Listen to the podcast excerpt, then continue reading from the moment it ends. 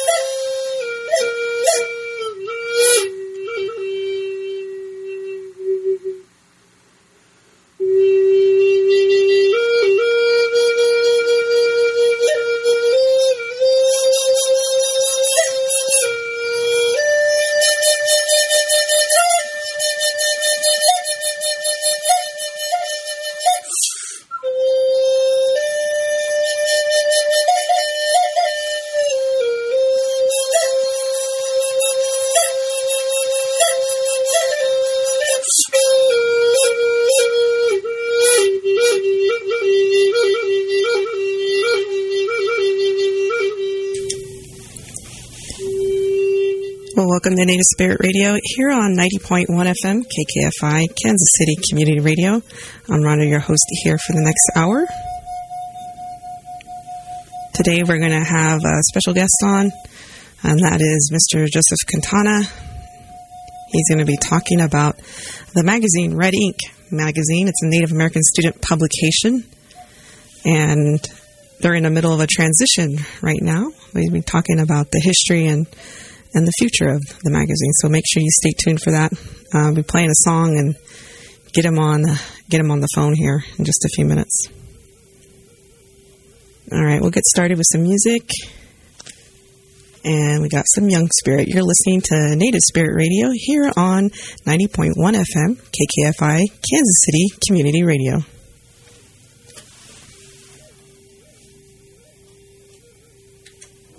I've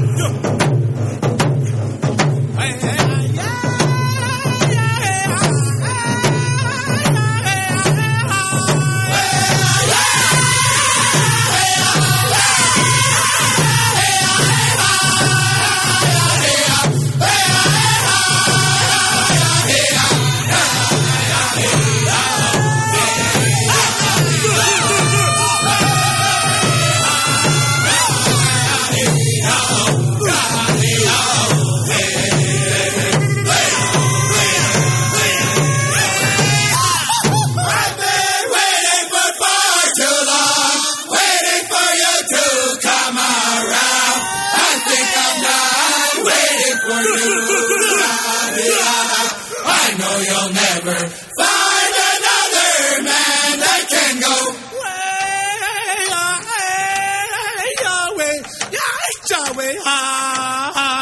That's how I know you'll come crawling back to me again.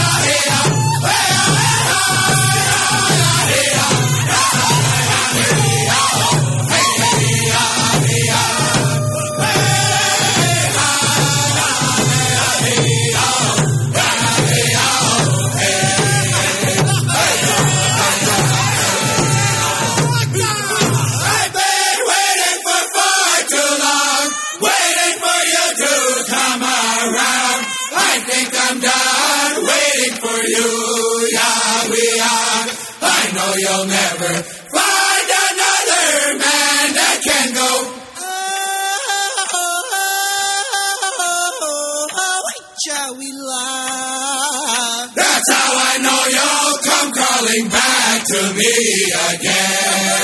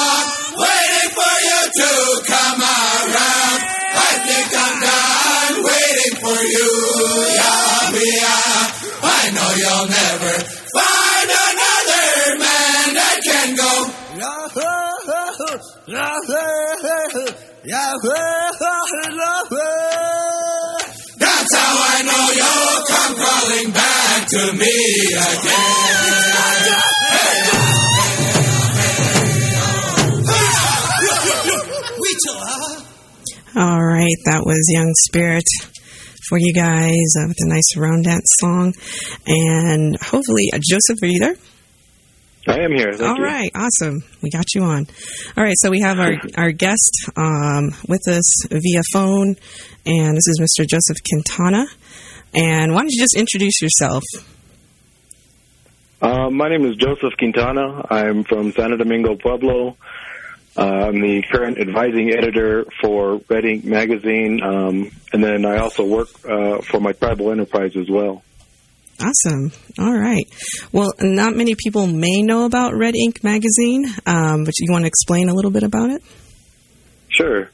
Uh, Red Ink uh, actually started off in uh, 1989 uh, with two graduate graduate students at the University of Arizona who wanted to uh, create awareness and a place for dialogue about uh, Native issues. Um, it's an originally it's, it's an offshoot of uh, uh, another publication, Wachaja Shah, which uh, in uh, if it's translated, it's translated into red pencil, uh, and the, the students at the time just changed it to red ink. Uh, it's primarily it was primarily run by students, graduate students of the time.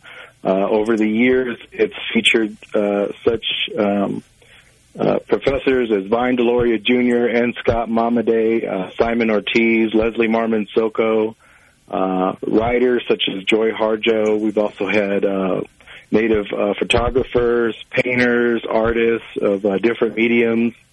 Um, and so over the years, it's kind of grown uh, from 1989, from its, its inception, and then now we're celebrating its 25th year anniversary uh, with our latest issue, which is going to be coming out and premiering uh, May 7th uh, on the Pine Ridge Reservation in South Dakota. Um, and it's something we'd really like to uh, invite others to attend if they're able. We're going to have some writers and poets and musicians come out and celebrate with us. Um, and basically acknowledge the people who've contributed to the publication over the last 25 years. This will be our 25th year anniversary, um, so it gives us a chance to give back. Uh, over the years, we've also uh, gotten, we've been fortunate to be able to go and speak to a lot of different um, Native communities, and a lot of them have been big supporters of the publication, and some of them house our magazine within their uh, education departments. Um, uh, we've been fortunate to go out and speak to Tohono O'odham uh, down in southern Arizona, along with Pascua Yaqui tribe. Um, we've been up to the Navajo Nation, along with Hopi uh, Hopi tribe as well. Um, so one of our uh, big things we like to do is really get out and meet with the people, get a chance to create dialogue and communicate with what's actually going on with the needs of the people, whether it be uh, reservation life or natives who are in uh, urban societies, wherever else it is. Um, and that's what pretty much Red Ink is about, is being able to amplify the native voice and to create discussions and dialogue. No matter what, if we agree with it or not, if I think that um, in the long run, discussion can create uh, better answers to the problems that surface for uh, each one of our nations. So that's a little bit about the publication. Um, it also features not only uh, people with academic backgrounds, such as uh, uh, people who have gone on to higher education or anything like that, but it also features up and coming artists or writers, uh, youth, and uh, along with uh, community members and elders, and puts them all on the same playing field, so nobody's uh, nobody's conversation or perspective is left out. Awesome. All right, if you're just joining us, uh, we're talking with Joseph Quintana, and he is with Red Ink Magazine, and we're just discussing. Um, you know the, the history of it and then also the future of, of your magazine um, and you can find them on facebook at uh, Red Ink Magazine. You just uh, search them and see what they're doing, and also get updates on your uh, celebration that's going to be going on on May 7th. So you have 25 years of this publication, and for any publication now, any print medium, it really is a transition because uh, with the internet, you know, we have to find a way to move in that direction. And so, um, how has that been for you guys? I think for us, it's been it's been a learning curve, just as anybody else. Um, especially in trying to reach, like we say, our target audience has always been uh, natives on the res or people within uh, urban uh, communities first, before it gets out to the academics or anybody else. And being able to translate it in terms that they would understand or mediums that they would pick up on quickly. Um, and you could you could probably see it nowadays with the access of cellular phones or internet service, even on the reservations themselves. Um, as that's grown, the dialogue has picked up to include their discussion as well, which has been our hope all along, and not just to only cater to academics um, or people within the cities who you know primarily have access uh, to the internet. Um, but it's been a growing process for us as well, just as anybody else. Um, you know, a lot of people are starting to move away from print media um, only because it's become costly and it's it's more advantageous to go towards uh, other forms of media such as online. Um, but our readership doesn't necessarily translate well to that because a lot of the publications are stored within, um, like I was mentioning before, a lot of tribal a, a lot of tribal offices education centers, libraries, um, all the way into major academic uh, institutions such as uh, Harvard University, Dartmouth, Stanford University. Uh, I know there are several uh, public, uh, several of the publications at Haskell Indian Nations University, um, and just different places all around the country. Um, but I think that uh, as Native people, we have to uh, take a look and see what's viable, what are good viable resources for us as far as being able to create that dialogue, especially within the media, because oftentimes, as you know, Rhonda, yourself, that um, we oftentimes go either unrepresented or our ideas or our opinions are misrepresented or people uh, appropriate what we think because they feel that they're the expert on it. Um, but it's good to hear firsthand what people are thinking and to hear that people aren't always going to agree. I mean, we have over uh, almost five, uh, 550 or 600 tribes that are recognized and many others that are unrecognized tribes. And so our opinions, based upon either our cultural beliefs, our history, um, or even our region, they're all going to be shaped very differently from one another. Um, but it's good to understand at least what people think about it or to see how other people are dealing with different things or to see the successes or the failures on um, what other people are doing because it allows ourselves to grow continuously and adapt just like everybody else. Yes. All right. Well, if you're again joining us, uh, we're talking with uh, Joseph Quintana with uh, Red Ink Magazine, and you're listening to Native Spirit Radio here on 90.1 FM, KKFI, Kansas City Community Radio. And this discussion about, again, your um, magazine publication, I think it's great that you guys are still printing um, because I still feel that there is an audience for that. People want to look at a magazine and read it in their hands, especially for our elders. Um, you know, they're they're not on the internet. You know, not many of them are, uh, but Right. you know. Um, and especially in, in remote places of the reservations um, that still don't even have electricity, you know, I, I think it's still important that that um, these things are being printed, and and when we lose a publication that just goes online, it's it's it's uh, to me it's like oh gosh, I really wish we had that in print, but I, I know it's difficult because of again everything's online. So I- know there's a transition going on um, with Red Ink. Did you want to talk about that? Sure. Um, uh, like I mentioned before, uh, originally we were started at the University of Arizona, um, and I was the managing editor uh, since 2009 for about uh, four to five years. Um, somewhere in between, after we had just celebrated our 20th anniversary, uh, uh, the University of Arizona decided they wanted to move into a different direction and sever their ties with us um, which was kind of disheartening because we had been there for 20 years and we had just gotten a big pat on our back on how well we were performing and doing.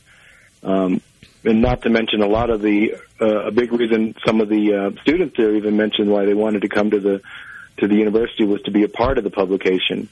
Um, but we had to figure out how to overcome that obstacle. I mean, we had we had uh, gotten to a point where we felt like, um, you know, what would the next 20 years would be like? You know, we just celebrated our 20th anniversary, but rather than thinking that, we, we were thinking about um, how are we going to move all of our stuff out of our offices, or where are we going to store 20 years of publications because we actually sell uh, the magazine.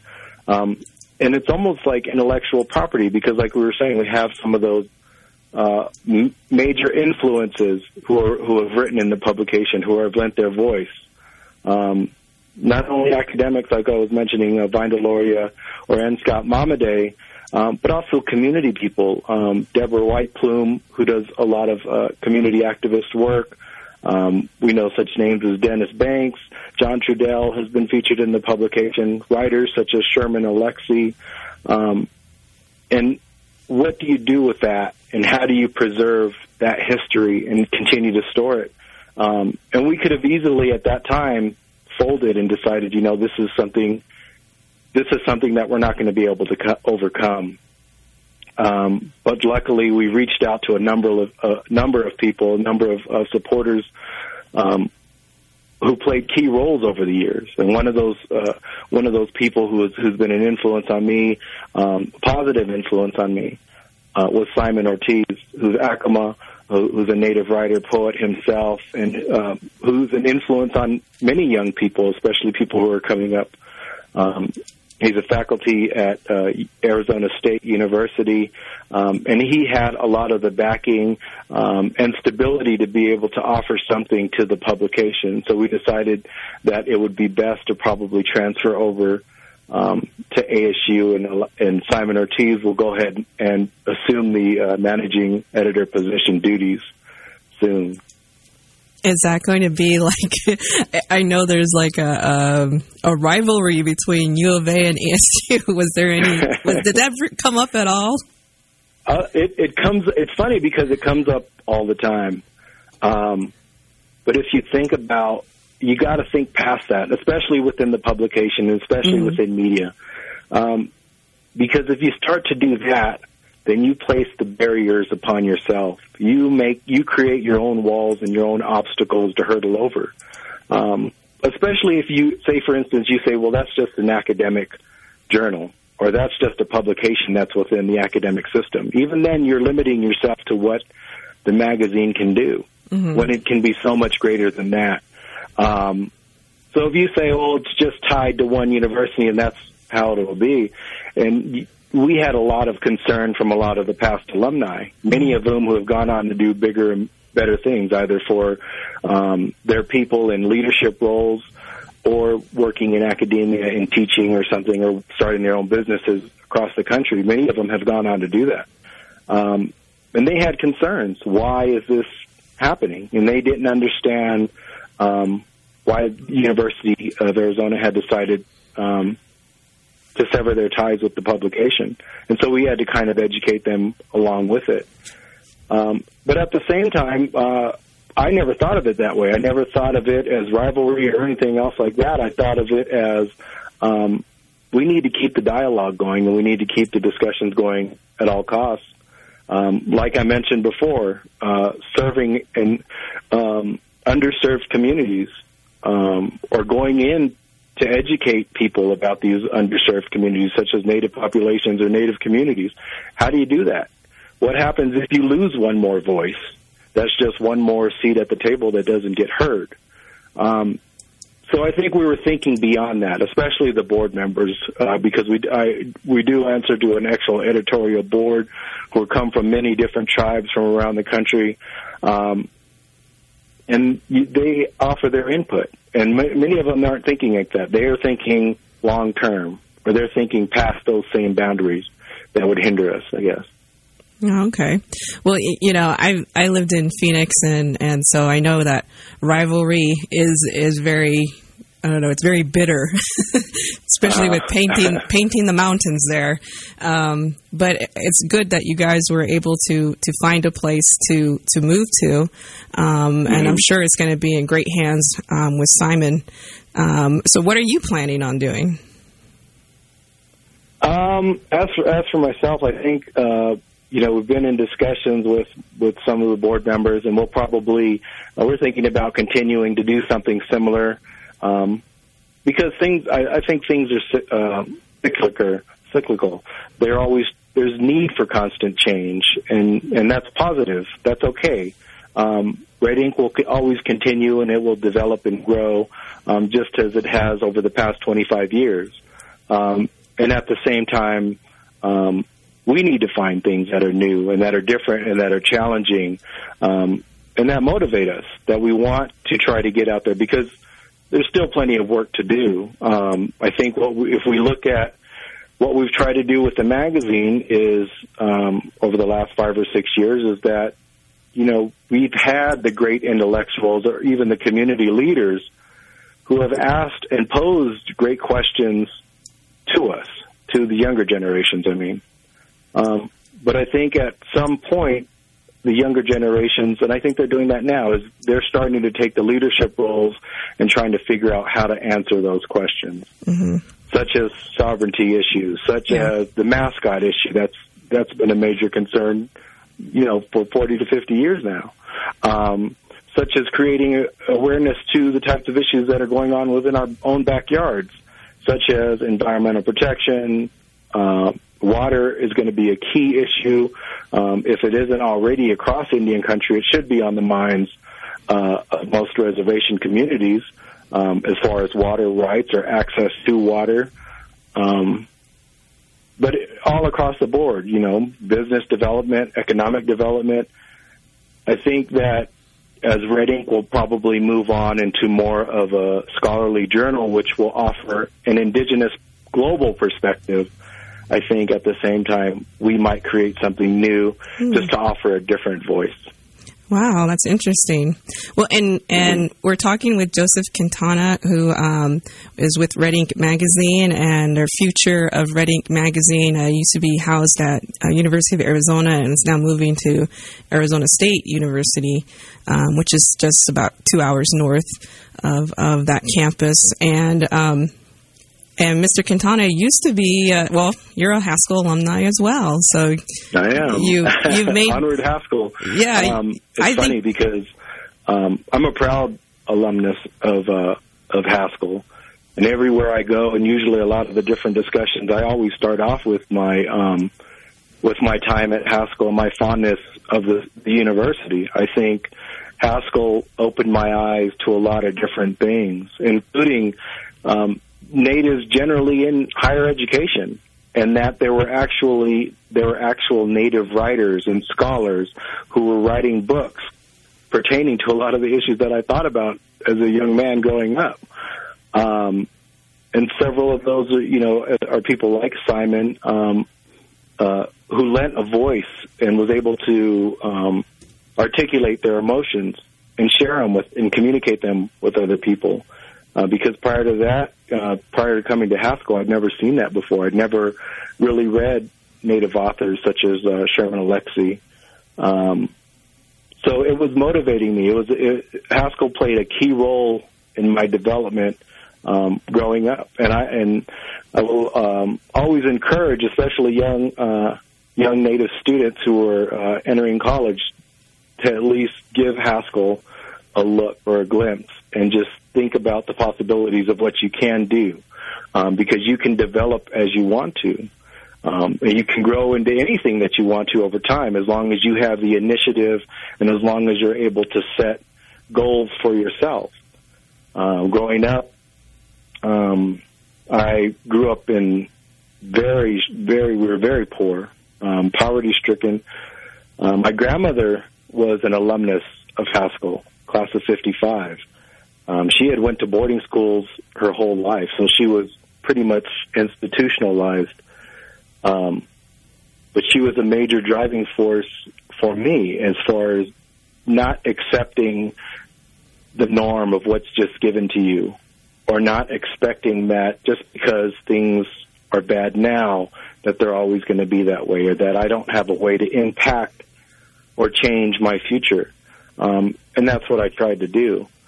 Uh, my grandfather was opposite. I, I was raised by my grandparents. My grandfather was the opposite. He didn't go to school until he was in high school. He spoke his native language, and he didn't learn English until he was a teenager. Um, but even though he hadn't, he still preached an education and learning as much as I could. And I think the overall goal wasn't just that um, that I would just learn and, and, and go on and get a career. I think it was to learn and develop and continuously develop, but at the same time educate others. Have the ability to share what you're learning uh, with others. Um, and I can see it kind of trickling down, especially now that I'm a little older and I'm in my 30s, and now I get a chance to talk to young people. I get a chance to talk to my nieces or nephews or any of my family members. Um, and I and I and I go always go back to Haskell, and I think about my time there and the relationships that I built there and the obstacles that I overcame while I was there. Um, and one of the one of the one of the nice treats for me is being able to look across the field at the people that I went to school with and to see how well they're developing into leaders themselves, whether it be for their nations as even council members or managers or whatever else it is.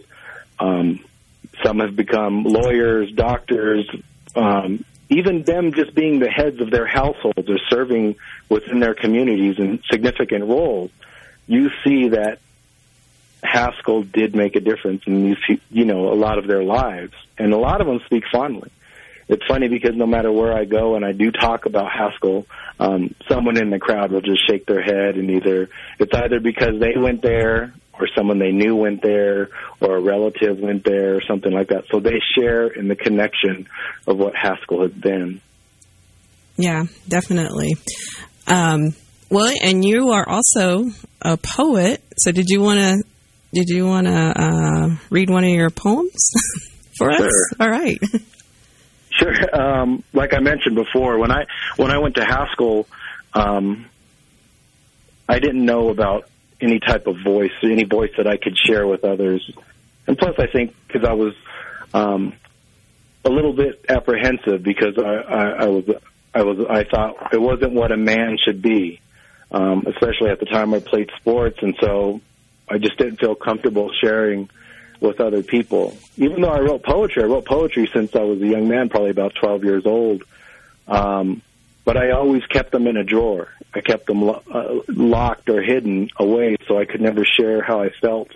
Um, but I noticed when I when I got a chance to go to Haskell, I got a chance to see what other uh, Native writers and artists were doing. Um, it allowed me to start to raise awareness to what I could achieve or what I could do with my writing.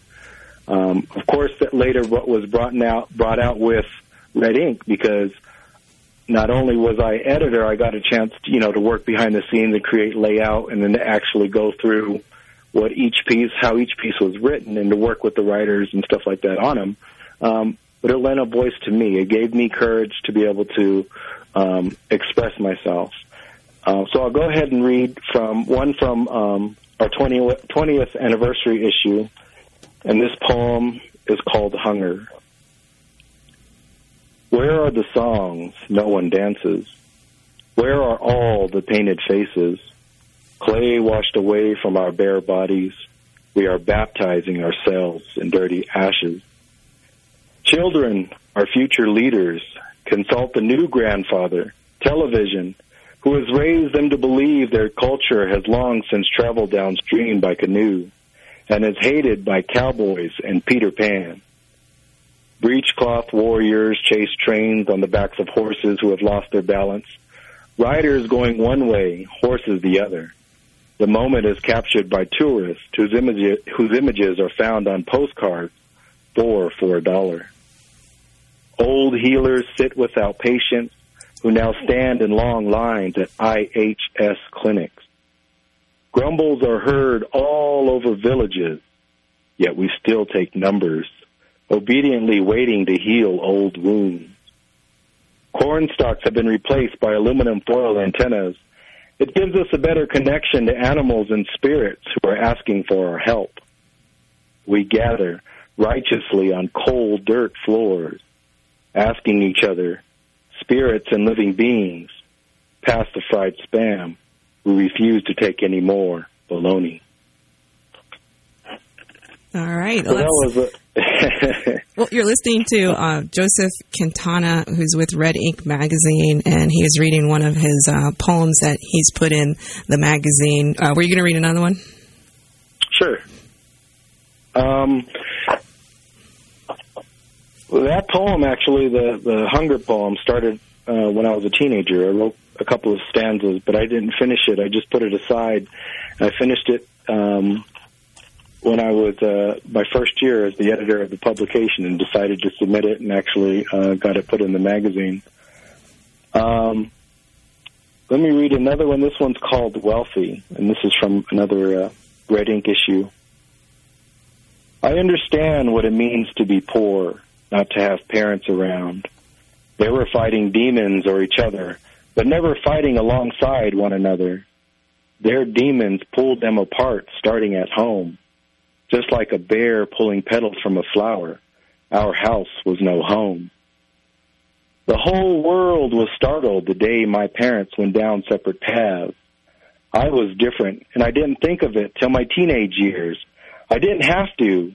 My grandparents filled their empty shoes just fine. I used to think we are all raised by our grandparents. At home, football games, graduations, even at school dances. Stay away from them girls and leave that alcohol alone, they said. They knew how to talk to me. It was their love and approval that I strived for. My grandfather, my grandparents are leaving. Some of the older generations have already moved on, and the few who remain have grown frail. No longer the physical presence they once were.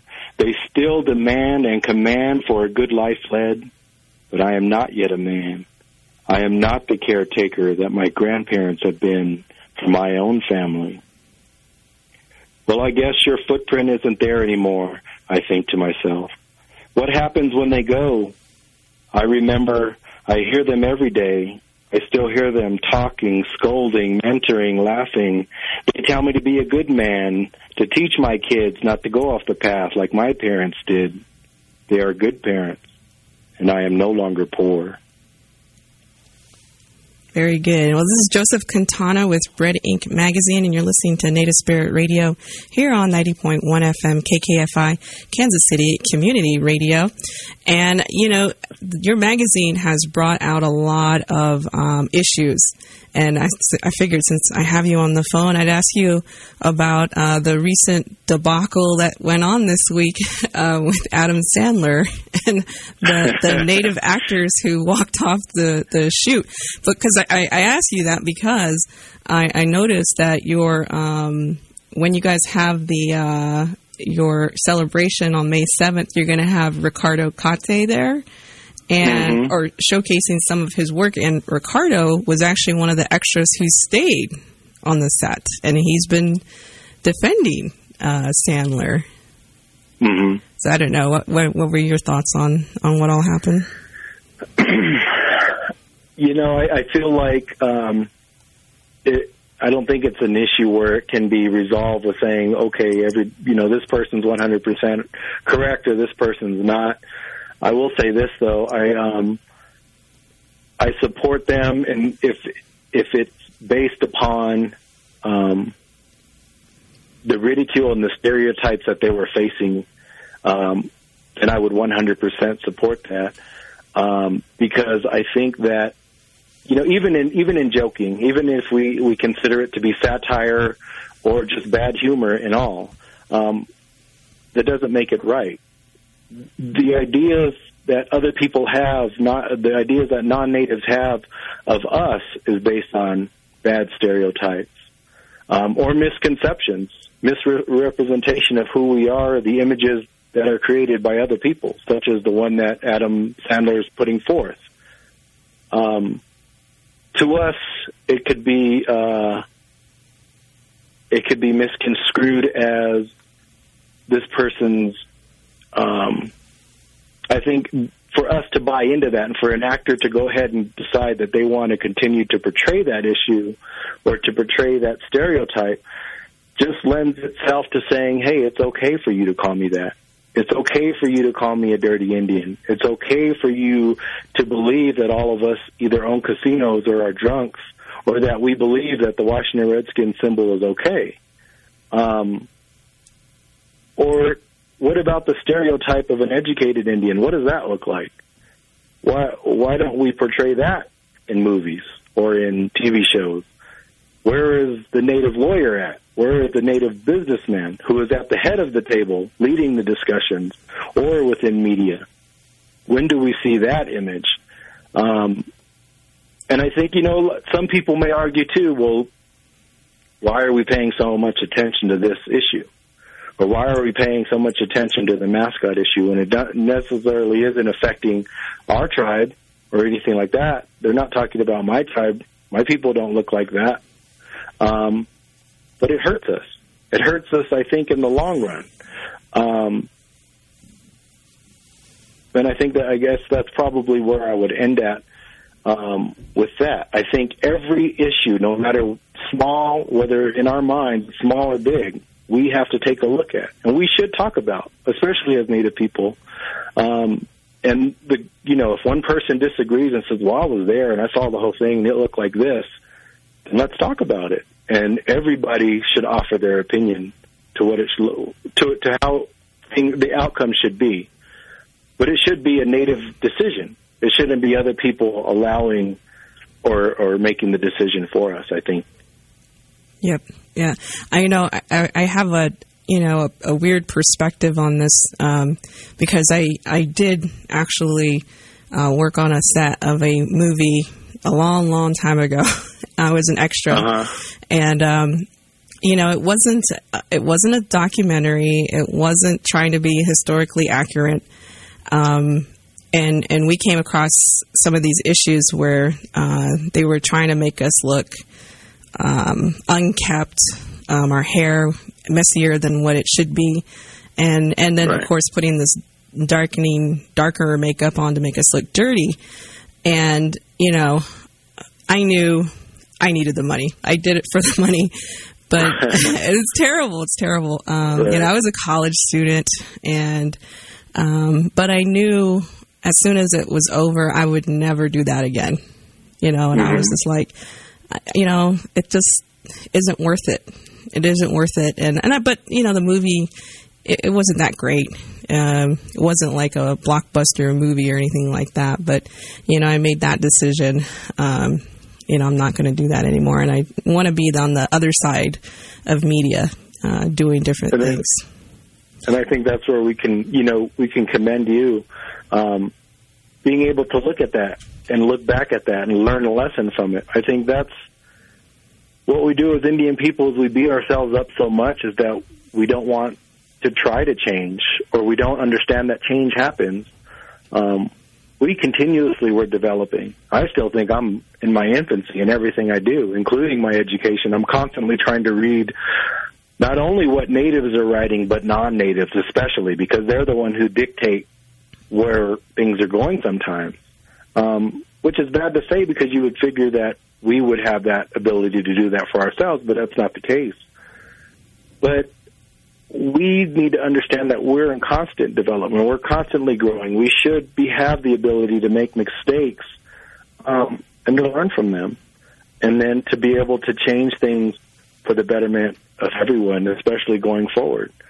I think that sometimes hinders us, especially within being able to raise our voice or lend our voice to issues, um, because we don't want to be put out there. Oftentimes, especially with Indian communities, things get um, if you if you misstep or if you say something um, in poor judgment or anything like that, you may be you may be ridiculed or anything like that, and after that, you never want to share your voice again. Rather than understanding it's a continuous cycle, it's something that I must continuously develop my ideas and um, my perspectives, and they, my perspectives may change, and then that's okay because we're constantly growing all the way up until, of course, um, until we pass on. And even then, I think you know wholeheartedly, I, I believe whatever I take, the knowledge that I have now, I'll take with me and still deliver it to others. Um, and that's just the way that I believe it. All right. But I think you know, are there are there many other issues that we should focus on? Or does the media pick up um, what happened to the to the youth who who had the um, who had beer thrown on them because they didn't stand for the Pledge of Allegiance or the uh, national anthem? I'm sorry. Um, does that get talked about? You know, as much as the Adam Sandler. I mean, maybe it's because Adam Sandler has a bigger name. Maybe it's it's come out more. Um, maybe it's because it was Indian children. They got picked up less. I don't know. I don't know if that discussion has really um, has really followed through. I guess with especially with Indians being or natives being able to lend their voice to it. Definitely, and and yes, that's been an issue that's come up, and people talking about that. Uh, that particular issue. And of course, Ricardo Cate is going to be at an event um, next weekend on the Pine Ridge Reservation uh, with Unity Mm-hmm. Journalists, and they're doing and they're actually doing that summit in Allen, South Dakota, at American Horse School, and um, he actually got all the supplies. Um, and and they're going to uh, teach them how to do cartooning, which is Wow. totally awesome. And um, also doing some journalism workshops. So he that, that was the one thing he talked about was you know like um, why is this getting more issue or more more uh, you know time than what happened to those students at American Horse? And yeah, definitely you know it is, and we need to we need to look at that. Well, thank you, uh, Joseph, for being on the show and talking about Red Ink. And you can go on Facebook and look them up as well and check out what they're doing for their 25th anniversary. Um, best of luck to you and, and your future endeavors. Thank you so much, Rhonda. Thank you so much. I appreciate it. Um, I really am excited by the work that you're doing, and I hope that you will continue to offer such dialogue and discussion uh, that's meaningful uh, to everyone, and especially um, continuously building on the ac- making it accessible to everyone, especially across the country. And I hope that more people will start to pick up on it. Um, like I mentioned before, our premiere is May 7th. It's going to be at Oglala Lakota College on the Pine Ridge District up in South Dakota. This is our first um, opportunity to uh, visit uh, the reservation up there. So any anybody in in the area, it's going to be free, available to anybody. Please come and celebrate with us. We're going to have a number of writers, um, poets, musicians to come out and speak. One of them is Tanaya Winder. Um, who's, who's a wonderful poet who's going to be joining us to uh, lend her work. And then, uh, like you mentioned before, Ricardo Cate, who's from Santo Domingo Pueblo, he's an artist himself. He's going to be uh, showcasing one of his paintings up there. Um, so it's going to be a fun evening, uh, just basically a celebration for the 25 years and the history of the, about the magazine, and, and we'll offer more insight to people. We'll have magazines available there, um, and we'll also have artwork to showcase. Um, so thanks again, Rhonda. I appreciate it. Thank you. Yeah, no problem. And uh, yeah, I'll, I'll repost that uh, link on my Facebook as well as on Twitter. If you follow me on Twitter or on um, on Facebook as well. You can find links that I'll post for those information stuff. So, uh, you're listening to Native Spirit Radio here on 90.1 FM, KKFI, Kansas City Community Radio. And I'll just go to a song um, real quick here.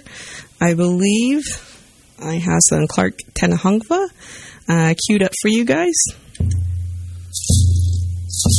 All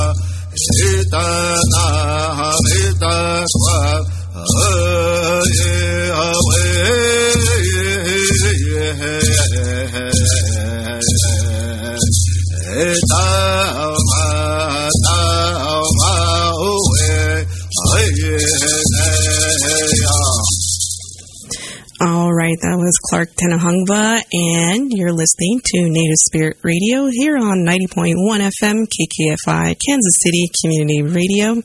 And we just had uh, Joseph Quintana, uh, the uh, managing editor of the uh, Red Ink magazine, and their transition. And uh, Simon Ortiz will be the next managing editor of that magazine. It's also moving from the University of Arizona to Arizona State University. It's about two hours north. And so it's uh, going to be interesting. They've been in publication for 25 years, a student publication, student magazine, and it's great to see uh, that type of thing out there, still out there. We have print media. It's really great. Um, and I'll share the link to their Facebook page on Twitter and Facebook um, if you want to check them out, or you can just look them up yourself. It's about my time to be getting out of here, and Native Spirit Radio is coming up, or Native Spirit Radio. Uh, Sunset Reggae is coming up next for you. Um, and make sure you stay tuned for that. And I will see you again next weekend. And this weekend coming up, I believe May 1st is the ERA Powwow at Johnson County Community College. So make sure you go check it out and see what they're up to. All right, well, I'll see you guys again next weekend. I'll be leaving you off with some Northern Cree, and this is Slickster.